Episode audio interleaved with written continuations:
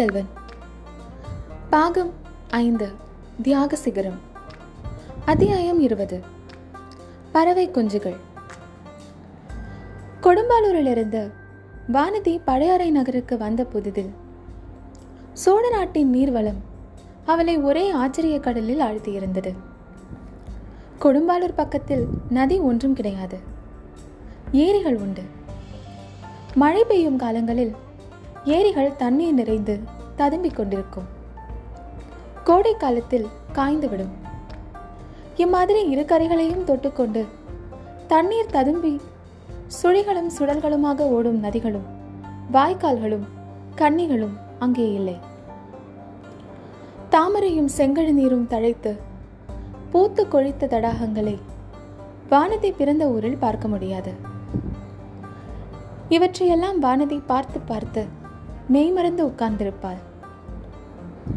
குளத்து மீனுக்கு குடைபிடித்த தாமரை இலைகளின் மீது. முத்துக்களை போன்ற நீர்த்துளிகள். அங்குமிங்கும் ஓடி கழிப்பதை பார்த்து மகிழ்வாள். கமல மலர்களையும் அல்லிப்பூக்களையும் கருவண்டுகள் சுற்றி சுழன்று வந்து ஆடி பாடுவதைக் கண்டதும் பரவசமாகி விடுவாள். பொழுது போவதே தெரியாமல் போய்விடும். ஒரு சமயம் வானதியும் குந்தவையும் செம்பியன் மாதேவி அழைத்ததன் பேரில் திருநள்ளத்திற்கு போயிருந்தார்கள். இக்காலத்தில் திருநள்ளத்துக்கு கோனேரி ராஜபுரம் என்ற பெயர் வழங்குகிறது. வசந்த மாளிகையில் தங்கியிருந்தார்கள். செம்பியன் மாதேவியும் குந்தவையும் அடிக்கடி சைவ சமய குலவர்களின் வரலாறுகளை பற்றியும் அவர்களுடைய பதிகங்களில் கனிந்து சொட்டும் பக்தி ரசத்தை பற்றியும் பேசத் தொடங்கி விடுவார்கள். அதையெல்லாம் கேட்டுக்கொண்டிருப்பதில் வானதிக்கு சிரத்தை இருப்பதில்லை. அதை காட்டிலும் வசந்த மாளிகையை ஒட்டியிருந்த தோட்டங்களிலே சென்று பறவைகளின் இனிய கீதங்களை கேட்பதிலும் தடாகத்திலே பூத்து குலுங்கிய தாமரை மலர்களை சுற்றி வந்து கொண்டிருக்கும் கருநீல வண்டுகளின் இன்ப ரீங்காரத்தை கேட்பதிலும் அவளுக்கு ஆர்வம் அதிகமாக இருந்தது. இன்னும் மாளிகையின் ஒரு பக்கமாக சென்று கொண்டிருந்த நதி வெள்ளம் சுழி போட்டுக்கொண்டு ஓடுவதையும்.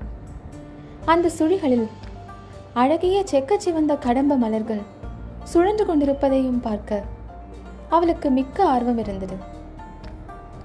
கொடும்பாலூர் பகுதிகளில் இம்மாதிரி மனோரம்யமான காட்சிகளை பார்க்க முடிய பார்க்க இயலாதல்லவா?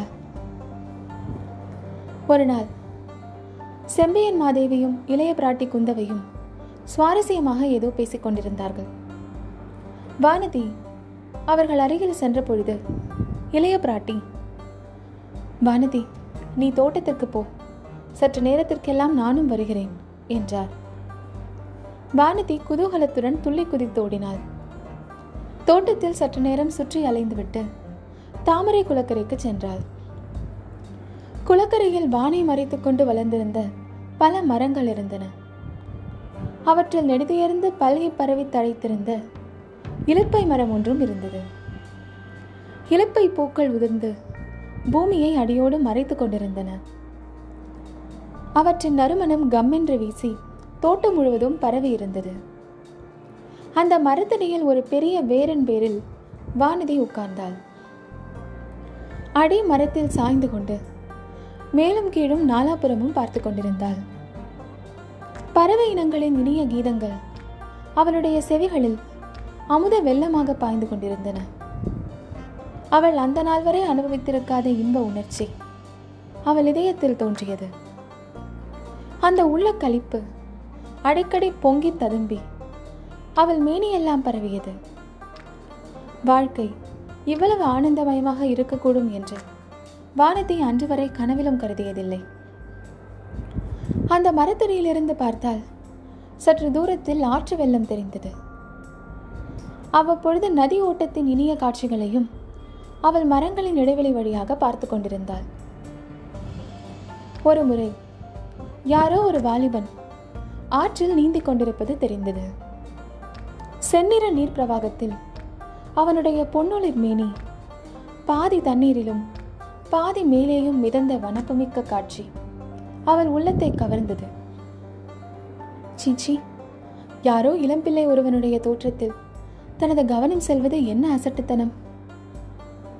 நாணம் மடம் எனும் இயல்புகளை தன் உடன் பிறந்த செல்வங்களாக கொண்டிருந்த வானதிக்கு அந்த எண்ணம் மிக்க கூச்சத்தை உண்டாக்கியது. அவளுடைய உள்ள கட்டுப்பாட்டையும் மீறி கண்கள் மீண்டும் இரண்டொரு தடவை நதிப்பக்கம் சென்றன. வானதிக்கு தன் பேரில் கோபமே உண்டாயிற்று. அங்கிருந்து எழுந்து போய்விடலாமா என்று எண்ணினாள். அச்சமயம் வேறொரு நிகழ்ச்சி அவளுடைய உள்ளத்தை கவர்ந்தது. அவள் அமர்ந்திருந்த இடத்திற்கு அருகாமையில் தலைக்கு மேலே பறவை குஞ்சுகளின் கூக்குரலை கேட்டு நிமிர்ந்து பார்த்தாள்.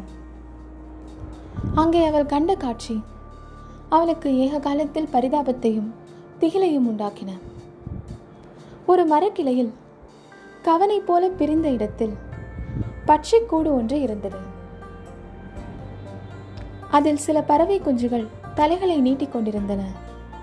அவைதாம் கிரீச் என்று மெல்லிய குரலில் சத்தமிட்டன. அந்த சத்தத்தில் பயமும் அபாய அறிவிப்பும் பரிதாபமான அடைக்கல விண்ணப்ப முறையீடும் கலந்திருந்தன. அவ்விதம் கலந்திருந்ததாக வானதியின் செவிகளில் ஒலித்தது. கூட்டுக்கருகில் மரக்கிளையில் ஒரு காட்டு பூனை ஏறிக்கொண்டிருந்தது மெல்ல மெல்ல அது கூட்டை நெருங்கி வந்து கொண்டிருந்தது. அதை பார்த்த வானதி ஐயோ ஐயோ என்று சத்தமிட்டாள். அடுத்த கணத்தில் என்ன என்ன? என்று ஒரு குரல் கேட்டது. யாரோ விரைந்து ஓடி வரும் காலடி சத்தமும் கேட்டது. வானதி அந்த பக்கம் பார்த்தாள். சற்று முன் நதி வெள்ளத்தில் நீந்தி கொண்டிருந்த வாலிபன் தான் கரை ஏறி ஓடி வந்து கொண்டிருந்தான் என்பதை அவள் அறிந்தாள். அதே சமயத்தில் எங்கிருந்தோ இரண்டு பெரிய பறவைகள் வந்துவிட்டன. கூட்டை சுற்றி அவை கராபுராவென்று கத்திக்கொண்டு வட்டமிட்டன. அவை அக்குஞ்சுகளின் தாயும் தகப்பனுமாகவே இருக்க வேண்டும். குஞ்சுகளை காப்பாற்றுவதற்காகவே அவை அவசரமாக வந்திருக்க வேண்டும் என்பதை வானதி உணர்ந்தாள். இரண்டும் நீல மூக்குகள் உள்ள பறவைகள்.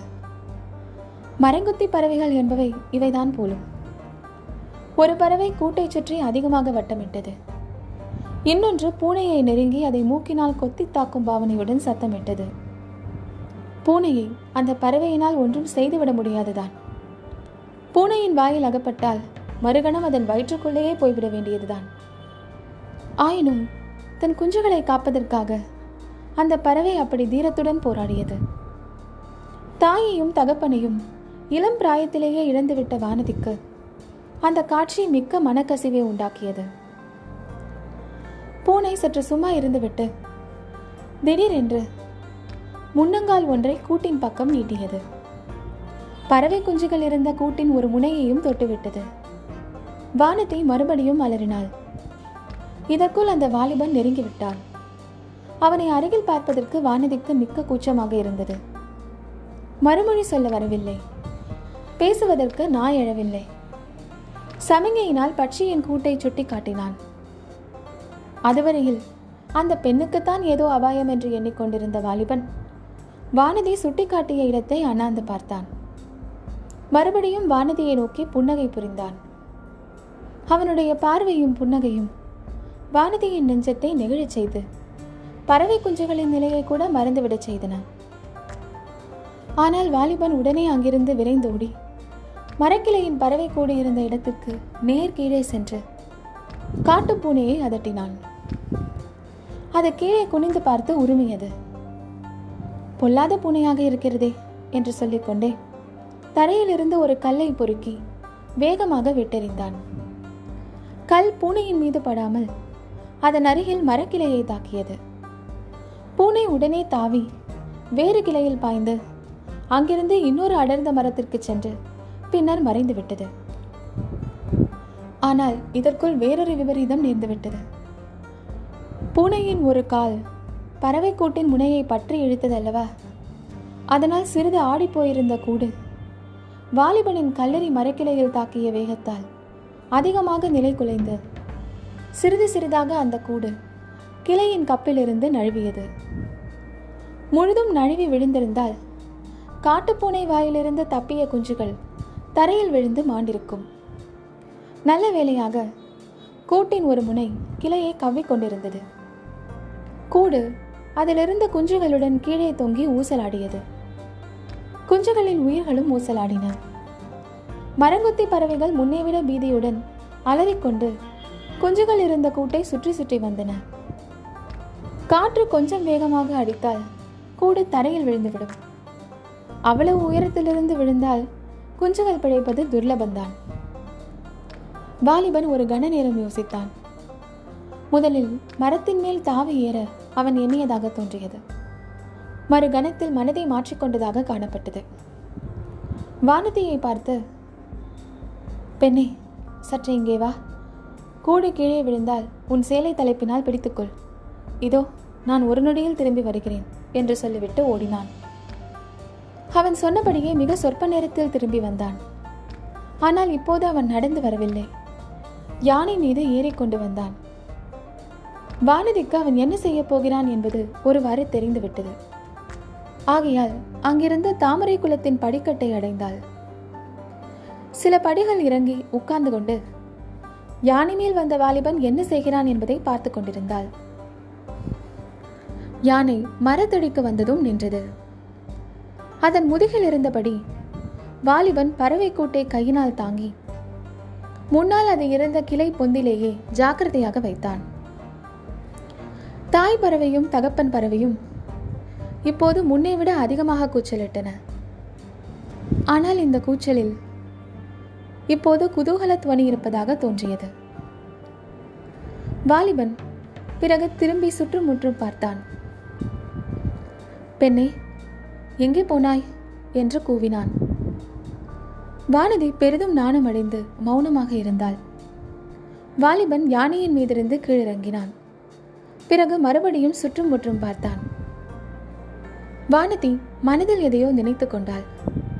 அந்த நினைவு அவளுக்கு பெரும் வேடிக்கையாக இருந்தது. அவளை அறியாமல் சிரிப்பு வந்தது. உரத்த சத்தத்துடன் கலகலவென்று சிரித்தாள்.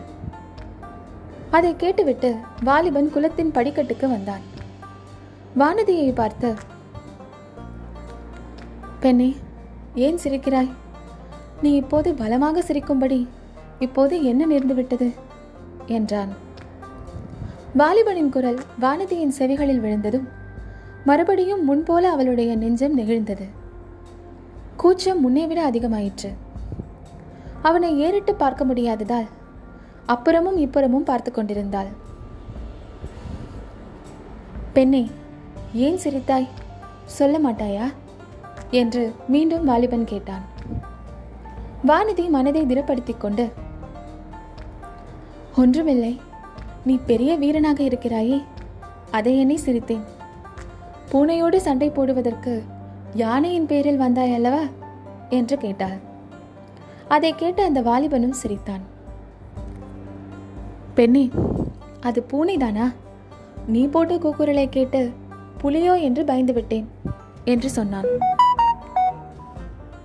வானதிக்கு இதற்குள் துணிவு வந்துவிட்டது. அவனிடமிருந்த கூச்சமும் குறைந்துவிட்டது. அப்படியா? புலிக்கொடி பறக்கும் சோழ நாட்டில் புலியை கண்டுதான் எதற்காக பயப்பட வேண்டும்? நீ பாண்டிய நாட்டானா? என்றாள். அதை கேட்ட வாலிபனின் முகம் முன்னை விட சற்று அதிகமாக மலர்ச்சி அடைந்தது பெண்ணே நான் வேற்று நாட்டவன் அல்ல. இதே சோழ நாட்டை சேர்ந்தவன் தான். யானை மீது ஏறி வேறு போர்க்களங்களுக்கு கூட சென்றிருக்கிறேன். நீ யார்? எந்த ஊர் பெண்? பெரிய வாயாடி பெண்ணாக இருக்கிறாயே என்றான். யானைப்பாகா மரியாதையாக பேசு. நான் யாராக இருந்தால் உனக்கு என்ன? எதற்காக அதை பற்றி கேட்கிறாய்? என்றாள் வானதி. சரி அப்படி என்றால் நான் கேட்கவில்லை.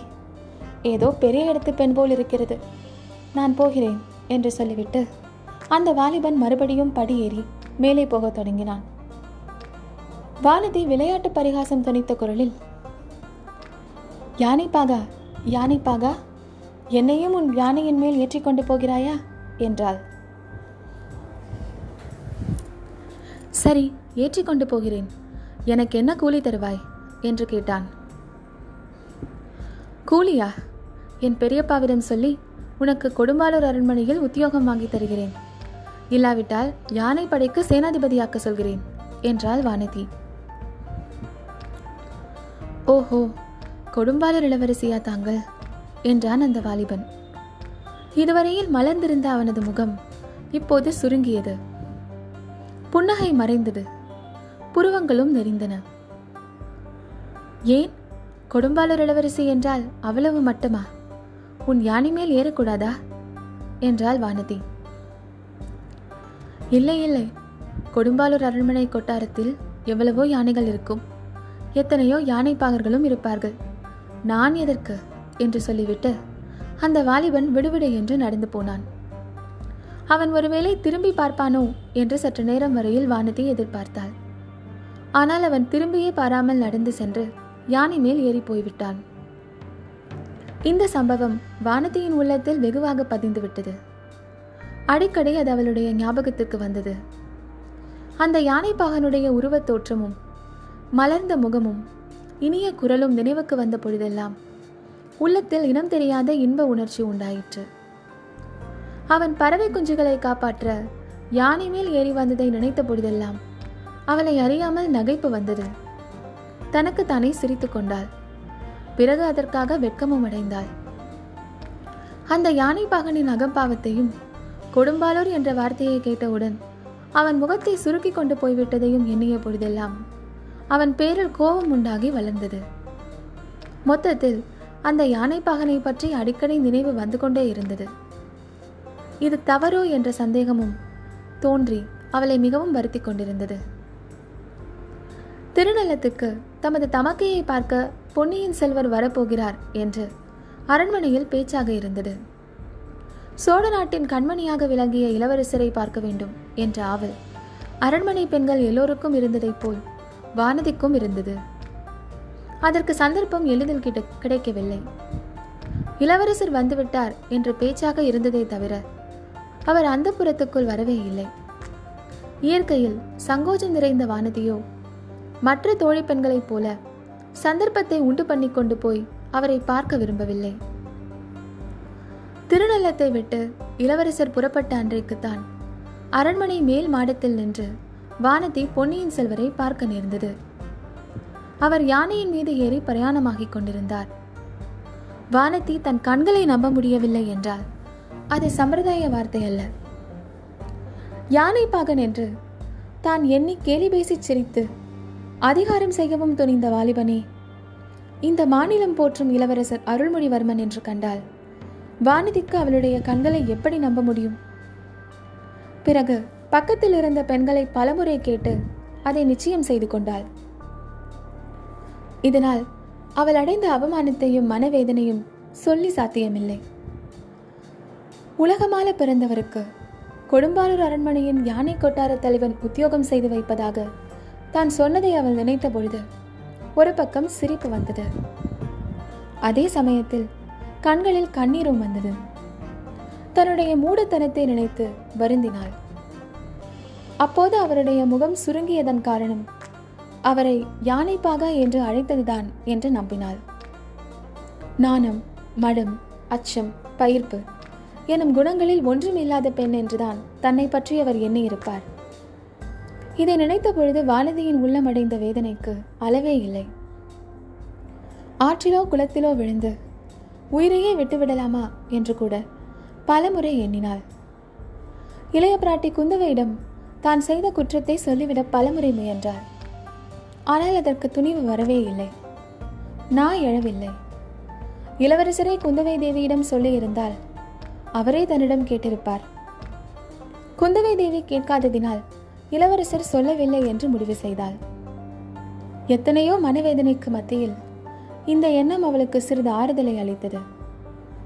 என்றைக்காவது ஒரு நாள் பொன்னியின் செல்வரிடம் நேரில் மன்னிப்பு கேட்டுக்கொண்ட பிறகு உயிரை விட்டுவிடலாம் என்று கருதினாள். ஆனால் அதற்கும் தைரியம் வரவில்லை.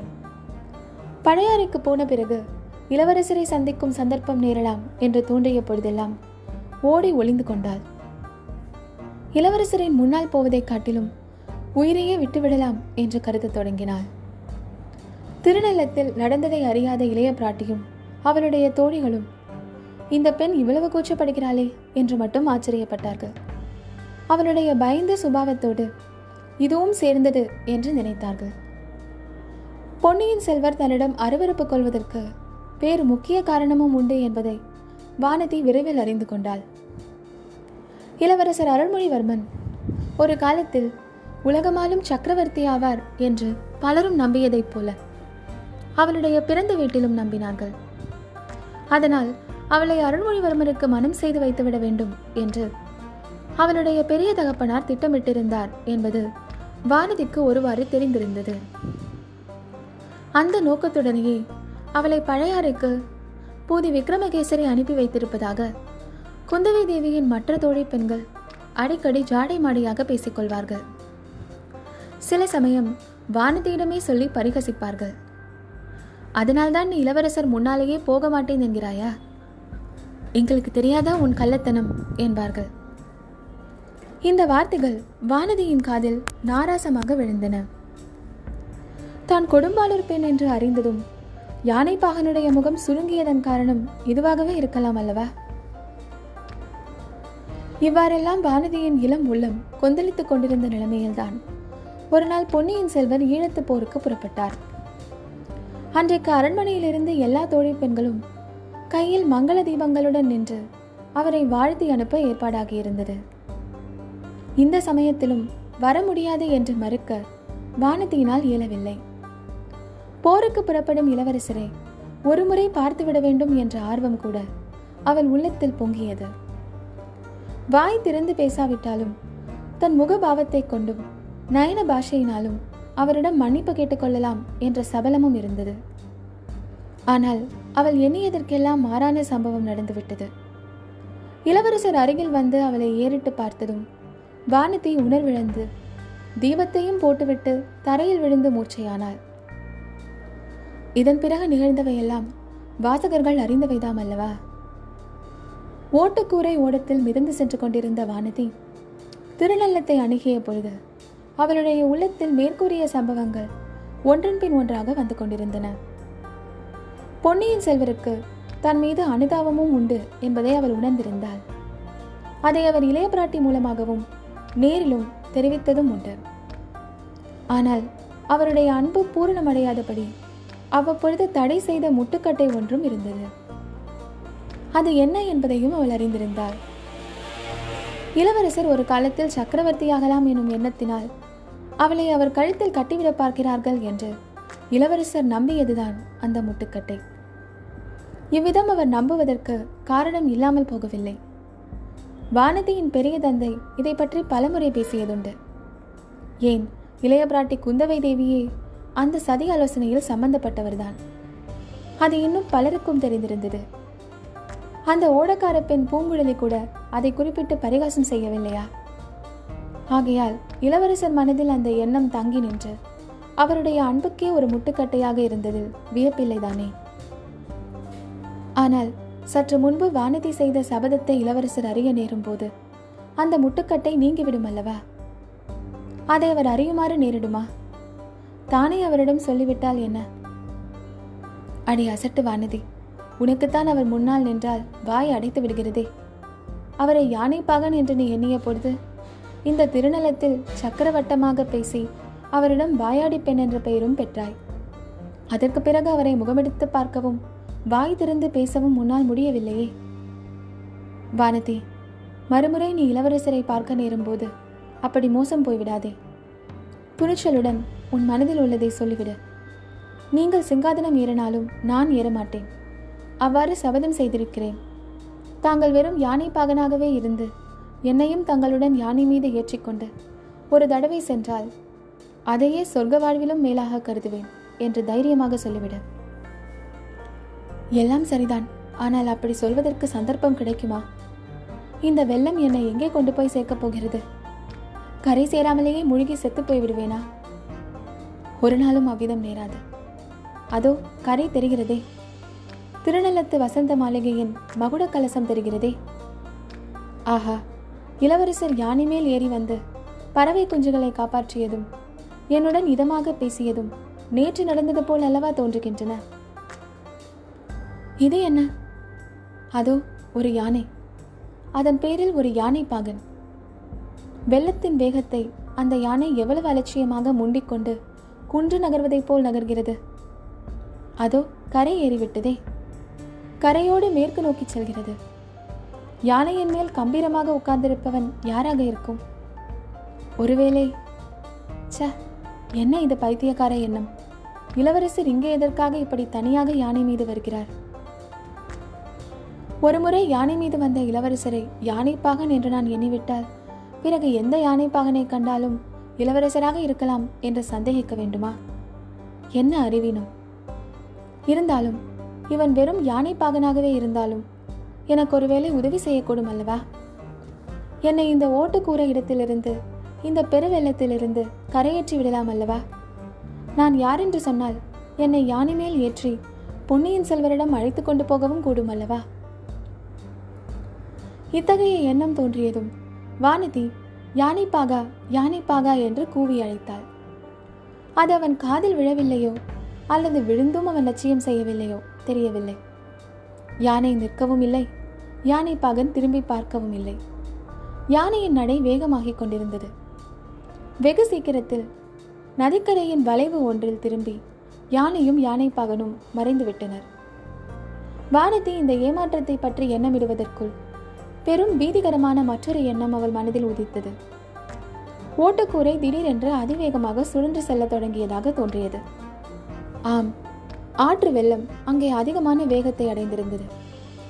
நதிக்கரையும் அதன் ஓரத்தில் வளர்ந்திருந்த பிரம்மாண்டமான விருட்சங்களின் தடிமனான வேர்களும் அவளுடைய சமீபத்தில் விரைந்து வந்து கொண்டிருந்தன. ஓட்டுக்கூரை ஓடும் மரங்களின் வேர்களில் மோதிக்கொள்ளப் போவது நிச்சயம். மோதிக்கொண்டதும் தூள் தூளாகி தண்ணீரில் மூழ்கிவிடும். பிறகு தன்னுடைய கதி என்ன? தப்பி பிழைத்து கரையேற முடியுமா? சுழல்களில் சிக்கி மரங்களின் வேர்களில் அடிபட்டு சாக நேரிடுமா? ஐயோ என்ன இது? அந்த மரங்களின் வேர்களுக்கு மத்தியில் பயங்கரமான முதலை ஒன்று வாயை பிளந்து கொண்டிருக்கிறதே. அது உண்மை முதலையா? அல்லது பொம்மையா? அல்லது என் உள்ளத்தின் பிரமையா? இதோ கரை நெருங்கிவிட்டது. மரங்களின் வேர்களின் மேல் ஓட்டுக்கூரை மோதிக்கொள்ளப் போகிறது. வானதி தன் கண்களை இறுக்கி மூடிக்கொண்டாள். தாயே துர்கா பரமேஸ்வரி தாய் தந்தையற்ற இந்த அனாதை பெண்ணுக்கு நீதான் கதி. என்னை உன் பாதங்களில் சேர்த்துக்கொள் என்று பிரார்த்தனை செய்தாள்.